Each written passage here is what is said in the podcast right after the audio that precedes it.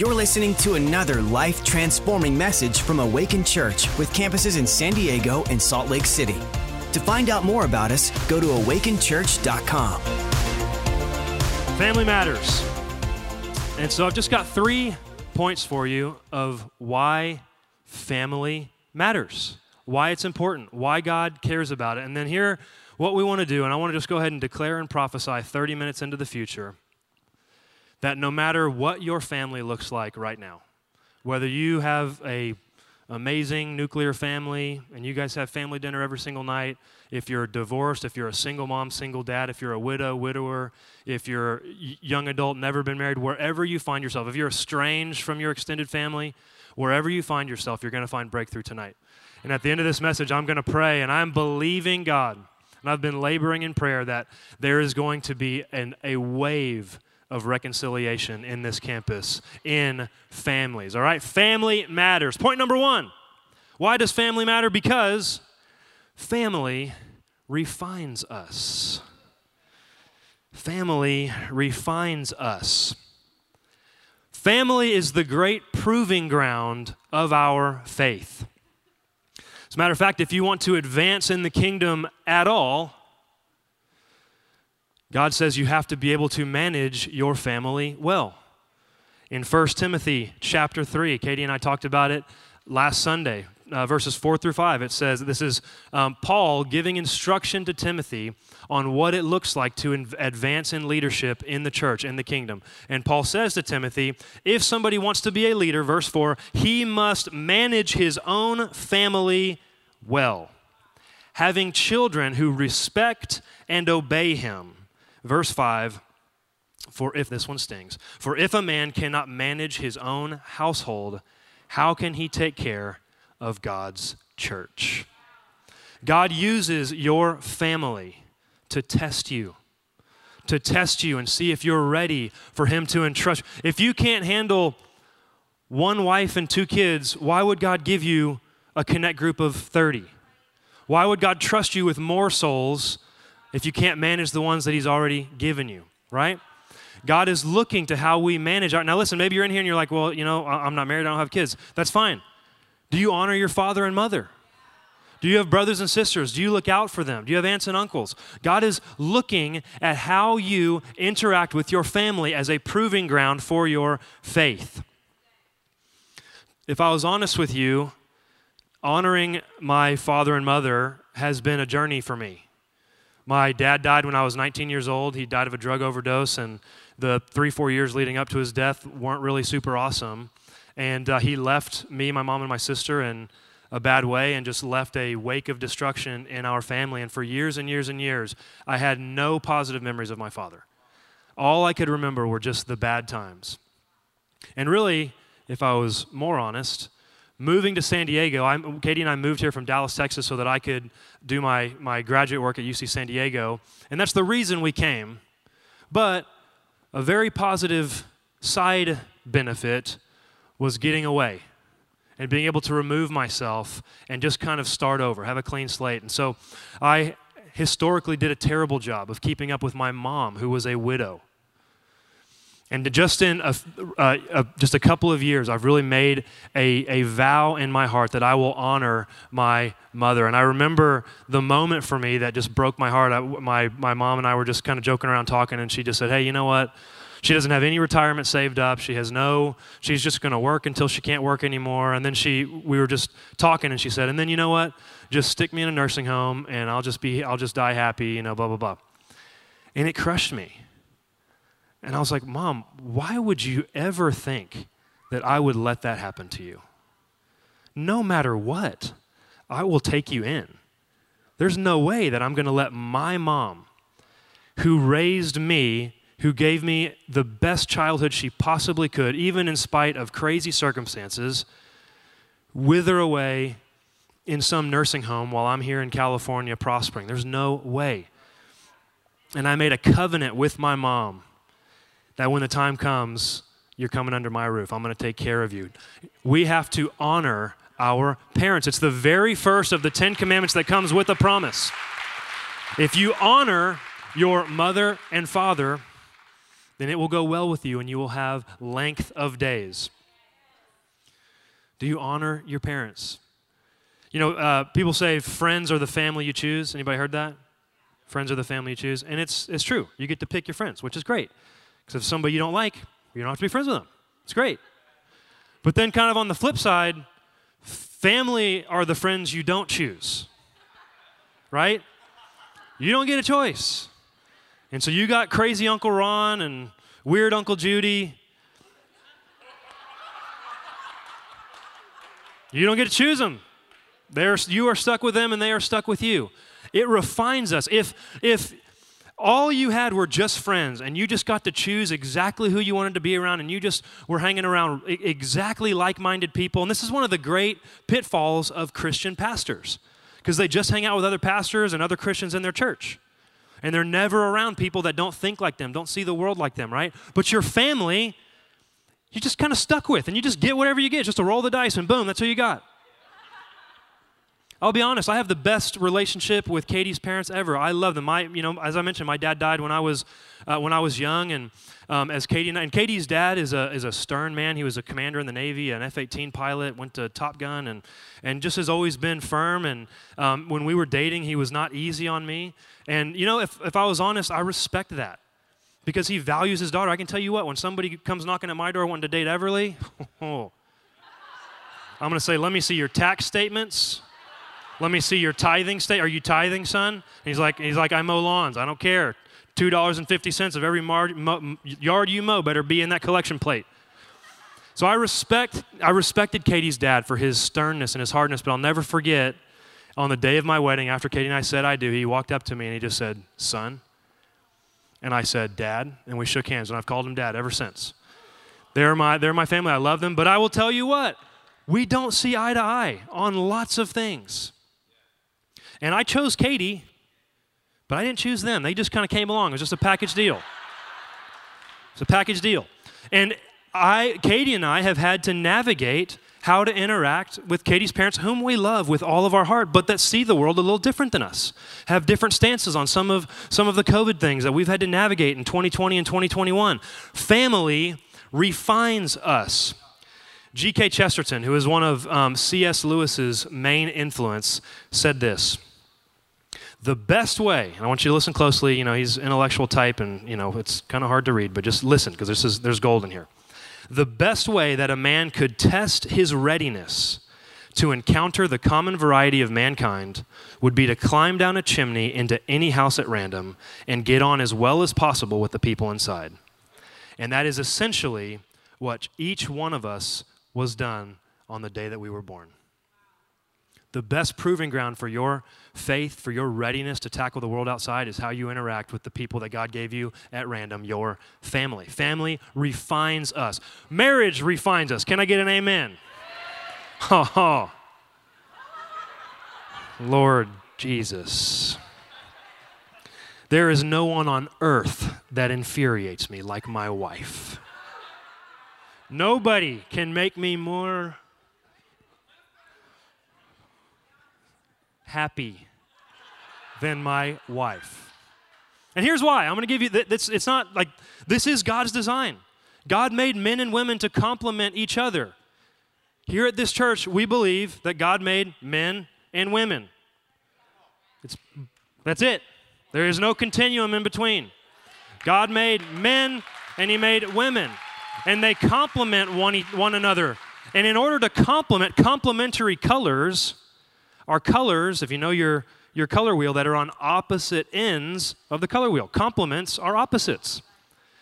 So, look, I'm going to break it down theologically for you, okay? You go back to Genesis 1 and look at the creation narrative. On the first day, God made light, light and dark. That's it. It's as simple as you can get on, off, light, dark. Photons, no photons. Boom. That's it. That's all we got. Very simple. Day two gets a little more complicated. Every day in the creation narrative, God adds a little complexity, right? So the next day, God makes sky all of a sudden we have some molecules. Got some nitrogen, got some oxygen, some trace amounts of carbon dioxide. Okay? Simple molecules, but molecules nonetheless. A little more complicated. That's day two. Day three is the waters and the water, and then I believe plants, and then day four is the cosmos, and I don't remember getting it exactly right, but then on day six, is when God makes the beasts of the field, horses, donkeys, oxen, and man. Come on. We have the same level of biological complexity, according to Genesis chapter 1, as a horse. Yes. Now, if you think of the creation narrative, you know, it's one day, one day, one day, and the, the, the, the complexity of, of organisms kind of goes up, right? So even if it was a linear relationship, so you have, you know, day one, this complex. Day two, this complex. Day three, here. Day four, here. Day five, here. Day six, donkeys, horses, and boys. Now, on day seven, God doesn't make women, He rests. So, whew, I'm tired. And all this time passes. Bible says that God brings all the, all the animals to Adam. What are you going to name this one? Dog. What are you going to name this one? Aardvark. What are you going to name this one? Dung beetle. What are you going to name this one? Cheetah. What are you going to name this one? Elephant. All the way through all of them. And the Bible says that no suitor, no helper was found suitable for him. And so who knows how long that took? Could have been thousands and thousands of years. God makes women. So, biblically speaking, women are the most complicated organism on the planet. It's true. Can't argue with me, that's the Bible. And listen, ladies, don't apologize for it. Be complicated and be proud that you're complicated. And it's just so amazing that God put a creature that was made on the same day as an ox with the crown of creation, the most complex thing ever, and just says, figure it out. And it's just family refines us. Marriage refines us. Katie can't figure out why all I really care about is food, sleep, and sex. And I can't figure out why those aren't the only things that she cares about. They're great. All three of those things are awesome. And so we have to just figure it out. Two complementary creatures coming together, it refines us. Family refines us. It's good for us. We become better. We learn how to follow God more closely in familial structures. Can somebody say amen? Come on. Family refines us, point number one. Point number two family is God's plan. Family is God's plan from the very, very beginning. I want you to follow me. So, in the beginning, God made the heavens and the earth. And there was a certain connectedness between earth and heaven because sin had not entered the world, hadn't fractured and schismed the universe. And so there was a, a certain connectedness where the Bible says that, that God would walk with Adam in the Garden of Eden in the cool of the day. There was a connectedness.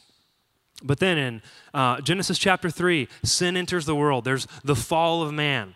And the Bible says that sin fractures the known universe, the material universe, and there is a schism, there's a chasm that is created between heaven and earth. Your entire Old Testament is people begging God to bridge that gap. The whole thing. And prophesying to one day when that gap would be bridged. You have things like in Isaiah 64, verse 1, where Isaiah says, Oh, that you would rip open the heavens and come down. And he was asking for something that hadn't happened yet, right? There was a chasm between heaven and earth. Our New Testament is about God bridging that chasm through Jesus Christ. And ever since, Jesus said, Pray, thy kingdom come, thy will be done on earth as it is in heaven. And so the entire mission now is to re-bridge that gap to bring heaven and earth closer together. And how amazing is it that from the very beginning, way before Jesus, in Genesis chapter 1, verses 26 through 28, God gives mankind an edict, a decree. And it says in verse 26 Then God said, Let us make man in our image, according to our likeness. Let them have dominion over the fish of the sea, over the birds of the air, and over the cattle, over all the earth, and over every creeping thing that creeps on the earth. Verse, 20, verse 27. So God created man in his own image. In the image of God, he created them. Male and female, he created them. Then God blessed them, and God said to them, Be fruitful and multiply, fill the earth and subdue it.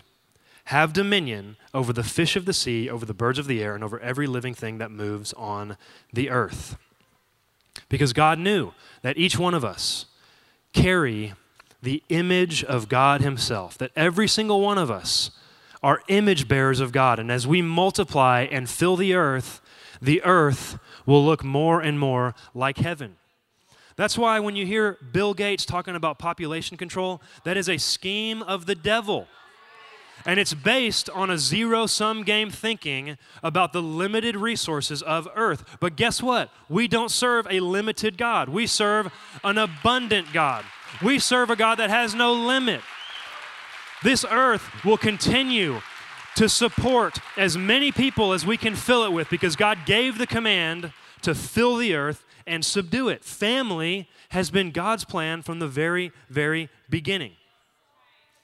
And so then in, in, Genesis chapter 2, so Genesis chapter 1 is kind of the high level 30,000, you know, foot view of creation. And then Genesis chapter 2, it dives in and, and digs in a little deeper into the to the creation of Adam and Eve.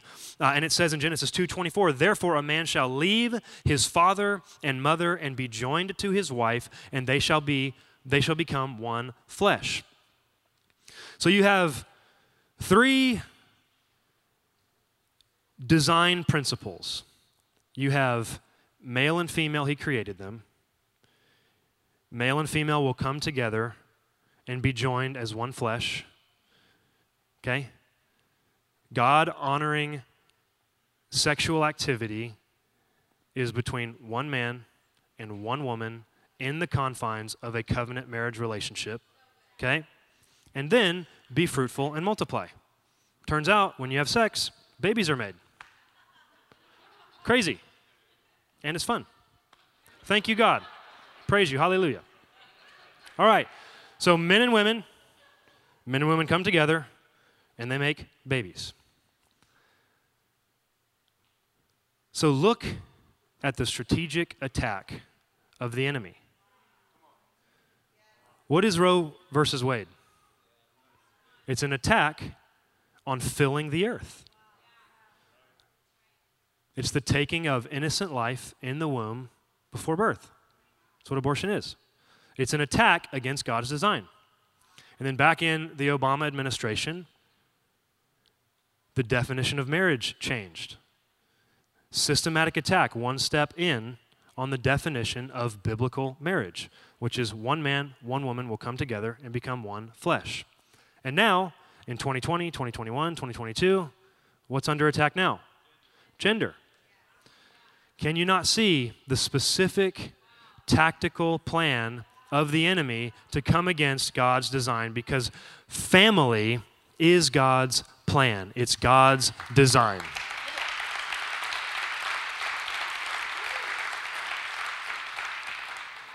So take your family seriously. It's nothing to be thought of or treated flippantly, carelessly. Stay married fight for your marriage. If you're in here and maybe your spouse isn't here, maybe you're sitting next to your spouse, maybe there's a seat between you and your spouse. I'm telling you, God can do anything. God can do anything. Even if your family has been derailed. Maybe you come from a broken home. Maybe you and your spouse are divorced. Maybe you're a single mom, single dad, whatever. Wherever you're at, you may say, well, shoot, if family is God's plan and I'm, I'm like not on God's plan, am I, am I on like plan B now? Do I get like, you know, the secondary plan? No, you, God is the great redeemer. The Bible says in Romans 8 28 that he causes all things to work together for good. He doesn't say that all things are good. He says that all things, good and bad, he will work together for good. And God uses his church to fill in the gaps. So if you're in here and you're a single mom, until God brings along another godly man for you to marry, the church fills in the gaps. If you're a single mom of, of, a, of a son, bring him to men's prayer. And he'll have 75 guys come around him and teach him what it looks like to be a man. Teach him how to pray as a man. If you have if you're a single mom and you have a daughter, get her to cherish prayer and you better be at cherish prayer too because she's going to learn what a Proverbs 31 woman sounds like, thinks like, acts like. The church fills in the gaps. My parents got divorced um, when I was six. My dad had an affair um, and moved in with his mistress, and my parents divorced. Crazy thing is that um, I think six years after that, it was, they actually reconciled and got remarried. So I've seen, I've seen it all. Okay, I have seen like just the the ravaging that div- that divorce does to a family, to children. I, I went to therapy, to counseling. I was angry. I would fight kids at school, but then I've also seen God restore, and He brought my my parents back together. But I remember because it felt like my family was derailed because of adultery when I first came to this church, I thought that that was my lot in life too. I thought that that was a curse that was on the men in my family and that it had fallen to rest on me. When I came to this church, Katie and I were already married when we got here. We were barely married. I think we'd been married for like maybe 18 months, two years. And I actually would tell her, You need to be ready. One day I will be unfaithful to you. Not because I want to, but it's just part of my family. That's what the men in my family do. But praise God for Awaken Church that taught me that I have the power to break generational curses. And so do you. If your parents were anxious and riddled with anxiety, you can walk out of here without that. If your parents were divorced and you think, well, everybody in my family gets divorced, doesn't have to be you. You are a curse breaker in here. And I'll never forget my first freedom conference.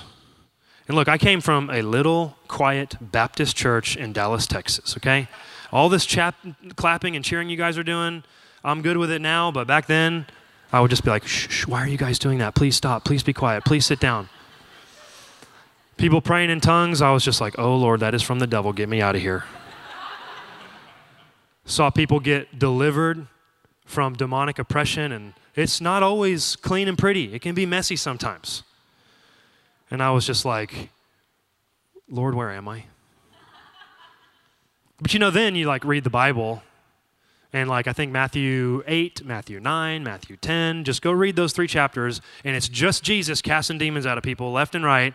And it's messy. Read the Bible. It says, and then the Spirit convulsed him and cried out with a loud voice and left. That's the Bible. That's what it looks like. So I remember my first freedom conference, all focused on deliverance and, and breaking off demonic oppression off of people. And I'm from this little Baptist church in Texas, and I'm, my heart is just like. And Pastor Mike Connell, who knows Pastor Mike Connell? Amazing. The doctor of deliverance himself. And he's teaching on this idea of generational, I shouldn't say this idea, this reality of generational curses. And I just, you know, like when pastor's preaching a message and you just know that you know that you know that you know that it's like God Himself is just like, Kelly, it's me. That's how I felt. Like I knew that God was saying, like literally the God of the universe bent all the way down and whispered in my ear, I have orchestrated this for you to be set free right now today. And so I knew that Pastor Mike Connell was going to have an altar call, and uh, you know people were going to go up, and he's going to be casting demons out of people. And I'm like, whatever. I'm down. My head spins around 360 degrees and I puke and start barking like a dog, whatever. I don't even care. I don't even care. I'm ready. And I just knew that for my wife, for the kids that I didn't even have yet, that I was not going to go forward in the same path as my family. And so, the time came in the service, and I was on, Katie and I were on the front row. And I remember the Lord spoke to me. You know, sometimes like when there's an altar call in church, you know, it's like, hey, come forward. And you kind of like wait until like four or five other people go, and then you're like, oh, yeah, you know.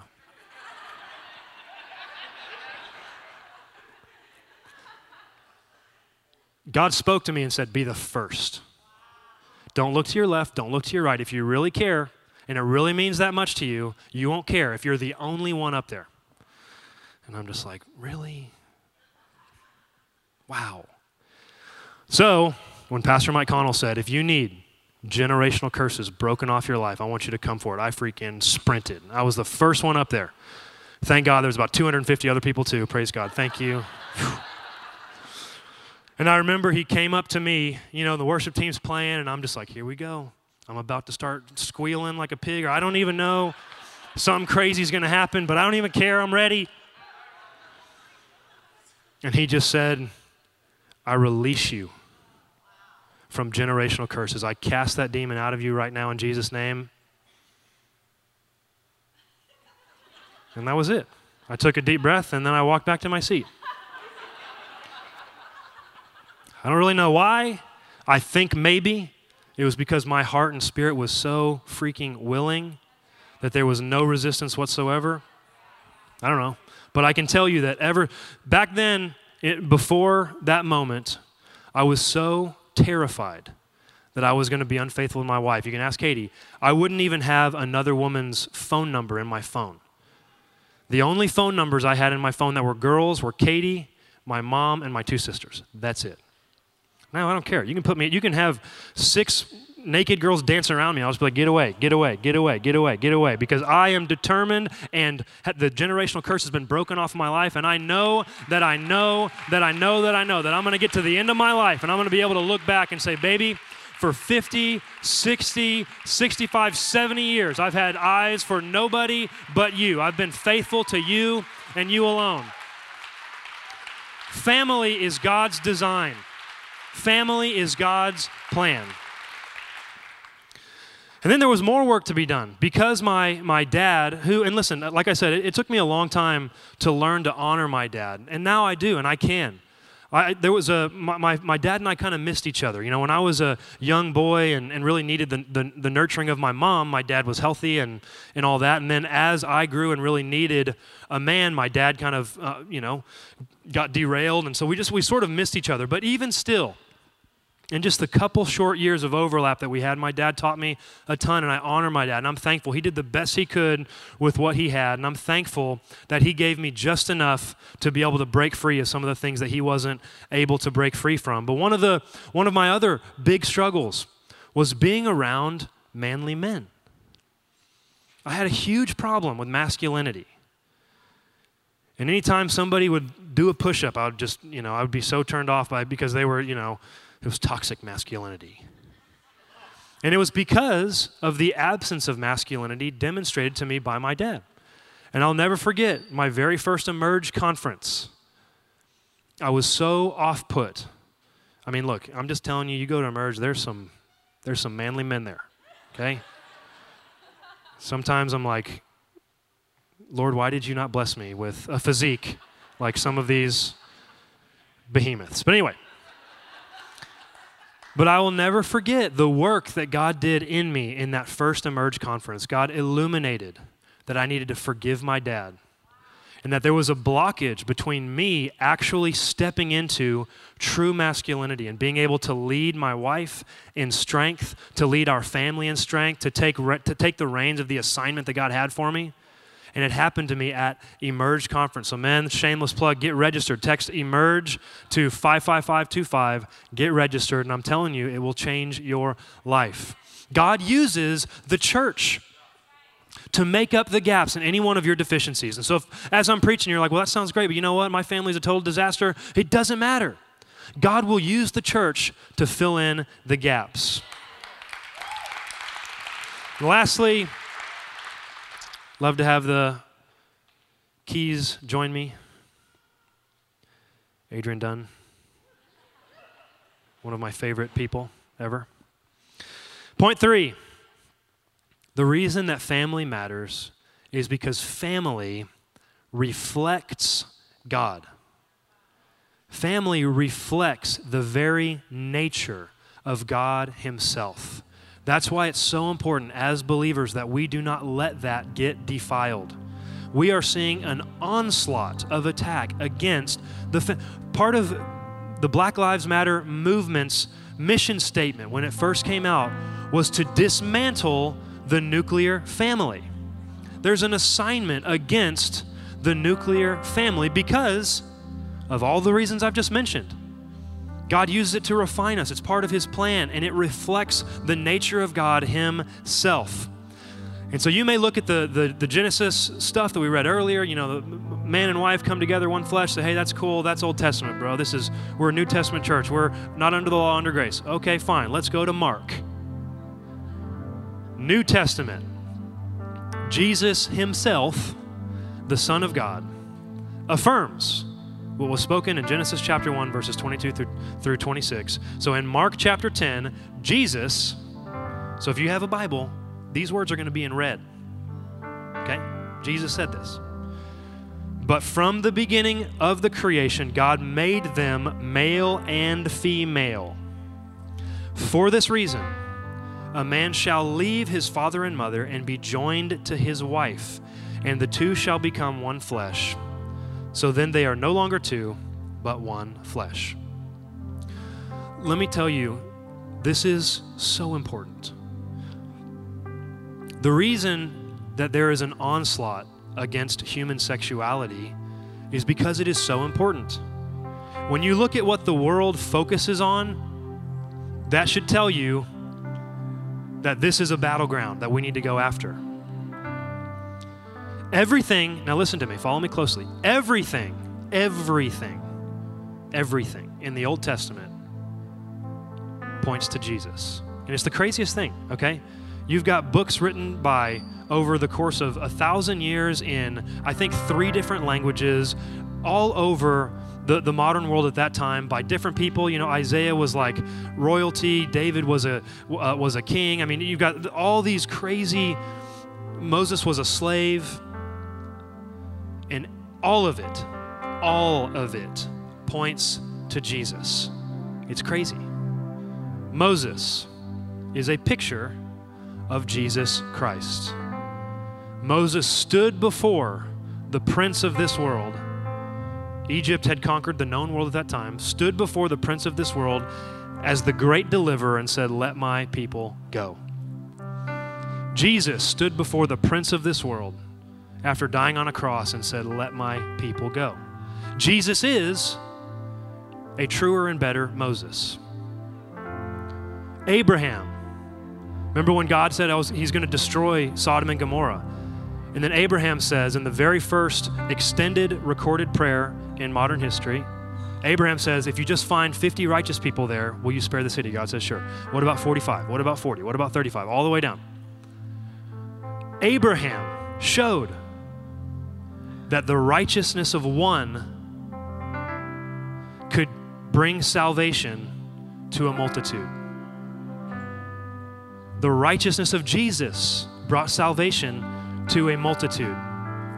Joseph was seated at the right hand of the king.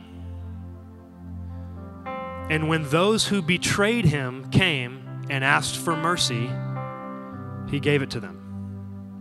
Jesus is seated at the right hand of the king.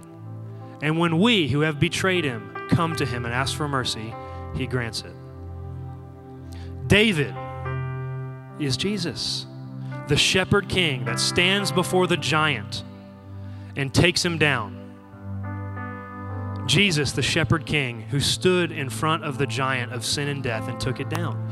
Everything Everything in the Old Testament, every story, every character points to Jesus. Job, the innocent sufferer who suffered for no reason, but prayed on behalf of his stupid friends. Jesus suffered for no reason, an innocent man, to pray on behalf of his friends. Jonah, in the ship, as death was coming for that ship, he was swallowed up by darkness for three days, and salvation came to those who he was with. Everything. Jesus is Jonah, swallowed up in darkness for three days, bringing salvation to those that he was with. Everything. So when God says, for this reason, a man and a, woman shall leave his father and mother, be joined as husband and wife. The two shall become one flesh. They're no, no longer two, but one flesh. That is a picture of God and the church. I should have prefaced this, but I'm going to get a little, this is going to get a, this is going to border between PG 13 and R for a second, okay? So if there's young ones in here and you haven't had the talk yet, wave your hand at me and I'll wait and you can skeet out. Loud. All right. And you know the funny thing is it's it's hard for us to think of sexual intercourse as a picture of God's love for us because of the onslaught against human sexuality. It's been so perverted by pornography, by all kinds of ridiculous things that even the notion of talking about, you know, Jesus being the groom and us the bride and sexual intercourse being a picture, it makes us feel uncomfortable and squirm a little bit. That's because the enemy wants to destroy this beautiful picture that was in the Old Testament that points to Jesus. The male sex organ is protrusive. I don't know another way to say it. It sticks out. And if I'm the first person you're hearing this from, I am so sorry. And in the act of sexual intercourse, a woman opens herself up and invites in the man. And if a man enters uninvited, it's one of the most violating crimes we have on earth. It's called rape. It's a picture of God entering us. We are the bride. We have to actually open up our heart and let Him in. That's why human sexuality matters. That's why the definition of marriage, the definition of sex between one man and one woman in the covenant of marriage matters. It's not old fashioned, it's not bigoted, it's not narrow minded. It's a picture of Jesus Christ, and we have a responsibility as the church. We cannot let that picture be defiled. All the enemy wants to do is erase that, to blend the lines of gender, of sexuality. Oh, it's just sex. Oh, it's so casual, whatever. Because it is one of the most powerful pictures we have of the connection between us and God as the bride of Christ. It matters. And so I want you to stand to your feet, and I want to just kind of pray as we close for a few different categories of people. And this is this is personal stuff. So I would I would really love it if we could just bow our heads and close our eyes. And I really mean it. This isn't like, you know, you're having to obey me or anything. I just want to create an environment where people can have an honest moment with God about maybe some really serious things in their family and not feel that they're going to be, you know, looked at and thought about. So I'd love it if you just bow your heads and, and close your eyes. And the first group of people I want to pray for is if you're in here and you are currently in a position, now whether that's maybe you got divorced, maybe, um, you know, I, I don't know, whatever your situation is, but you have felt like you have transgressed and now you're on plan B. Maybe you lost a marriage. Maybe you're estranged from your kids. Maybe you messed up as a parent and whatever. I, I don't care how how terrible it was, God is the great Redeemer. And if you are in this place and you know that that's you, and you have just felt like, I blew it, I'm telling you that tonight, God is going to give you a fresh start. And so, on any level, it could be something small or big, but if you feel, if you have felt like, and you came in here feeling like you have lingering sentiments of that you blew it, you had a chance and, and you fouled it up, and now you're on plan B. God can't use you in the same way He would have if you would have got. That's garbage. That's not the way the kingdom of God works. Romans 8:28, God works all things together for good. Doesn't matter. Doesn't matter if it's good, bad, how good, how bad, the degree of badness or goodness, doesn't matter. He can work it all together for good. If that's you, I just want you to shoot your hand up really quick and I'm gonna pray for you. Come on, awesome. See it. Great. Who else? Amazing. Come on, got it. Who else? Got it. Got it. Got it. Great, great. Who else? Got it. Got it. Who else? Awesome. I'm going to pray for you guys right now. Awesome. I see that hand. Great. God, I thank you for these men and women that are brave enough to look at their inner man, inner woman, and say, you know what, I didn't get it right. And God, I know because I have experienced it a thousand times that you are the God of the second chance. And God, right now, I declare and I prophesy that everything that the devil meant for evil, God, you are going to turn around. And just like Job, who faced onslaught after onslaught after onslaught from the enemy, in the end, God, you restored to him twofold, double for his trouble. And right now I declare over every hand that was lifted, double for their trouble, God. And whether whether that trouble was self-induced or brought on by external circumstances, it doesn't matter because right now, even the mere fact that they raised their hand is a sign of contrition and repentance. And God, there is nothing in the world that you cannot do with a contrite heart. And so, God, I declare and prophesy reconciliation God, where kids have been estranged, there's going to be text messages that are going to be sent. There's going to be phone calls that are going to be had. There's going to be walls of bitterness that are going to come tumbling down, just like the walls of Jericho, God, with just one shout. Maybe that shout is a phone call, a text message, whatever it is, God. And I just see the next holiday season that comes up, you around the dinner table with those estranged family members laughing, catching up stepping into a restored and whole family. God, I just declare right now that you are bringing families back together in Jesus' name. Amen. Next, I want to pray. This time, I want everybody to actually open up their eyes. If you're in here and you're a single mom or a single dad, I want you to raise your hand. Be proud. Awesome. I want every single one of you to actually look around. I want you to look around at these hands lifted because it's our job as the church to fill in the gaps. And so, for all of you single moms and dads, if you can, maybe your kids are grown and you know they're they're on their own, and you don't really have a say anymore. If they're under your roof, you have a say, and you get their behind to this church. You get them to men's prayer, get them to women's prayer, and surround them with men and women that can disciple them and shepherd them in ways that you can. Ladies, if you're a single mom, it's not your job to be dad. You can't. You can't. You are ill equipped. You do not have the equipment in more ways than one. Okay?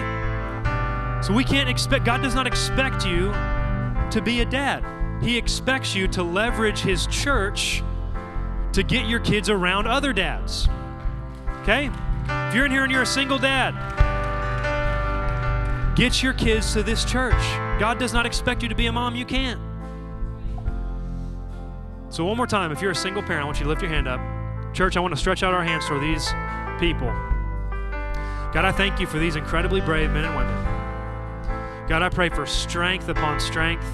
God, fresh measures of patience. And I just see some of you in here, you're single parents, but you're parents of older kids. Maybe you're even single parents of older kids that even have kids. You're a grandparent. And I just see reconciliation breaking out all over this campus. That you're going to come back into their lives. You're going to be an oak of righteousness, and they're going to look at you. They're going to look at the change in you. I don't know who I'm talking to. Maybe it's you right there, my man in the glasses and the black shirt. I think that there's a change happening in you. And when your family sees it, they're not going to believe it. And it's going to confound them. And they're going to say, This isn't the man that we used to know. And it's going to cause, it's going to be that. It's going to be the fruit in your life. It's not going to be your words. It's not going to be you saying anything in any particular way. It's going to be the fruit of your life. They're going to see a new peace that they've never seen in you. They're going to see a stability and a steadfastness that maybe wasn't there before.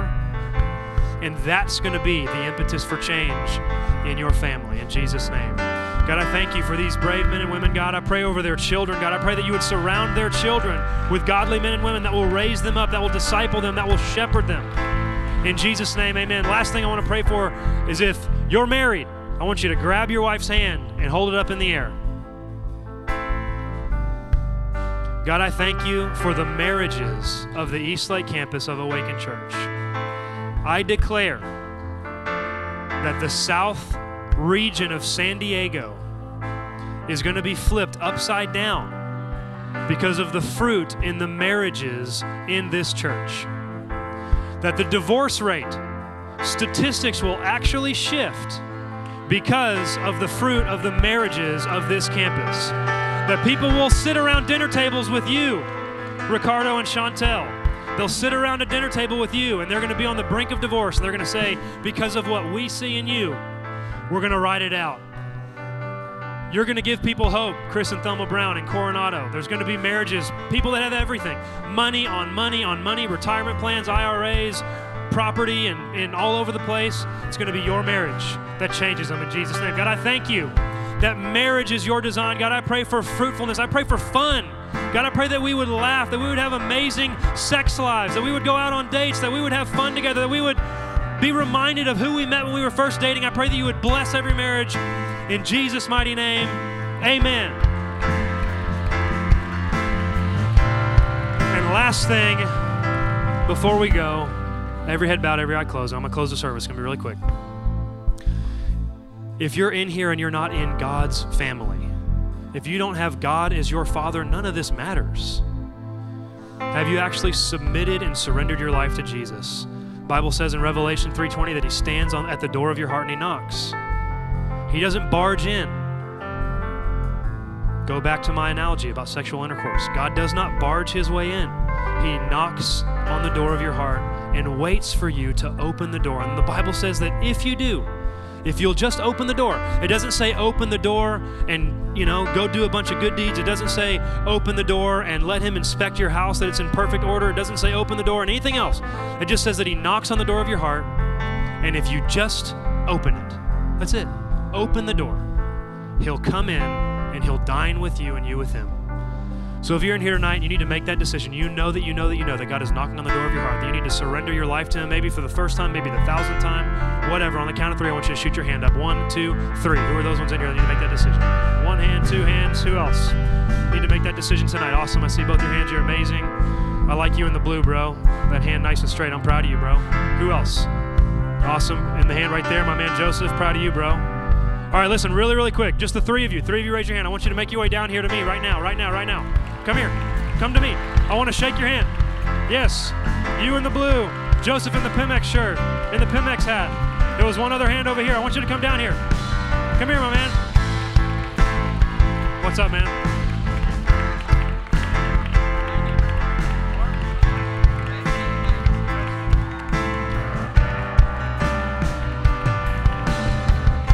Awesome, awesome, awesome. Come on. Hello, beautiful. How are you?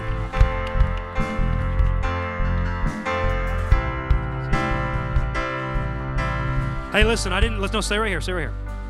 I want you to know Mark, Joseph, and Ashley. I didn't bring you up here to embarrass you. You're standing right by the speaker. Is it blasting your ear a little bit? You're sure? Okay. Okay, yes, there you go.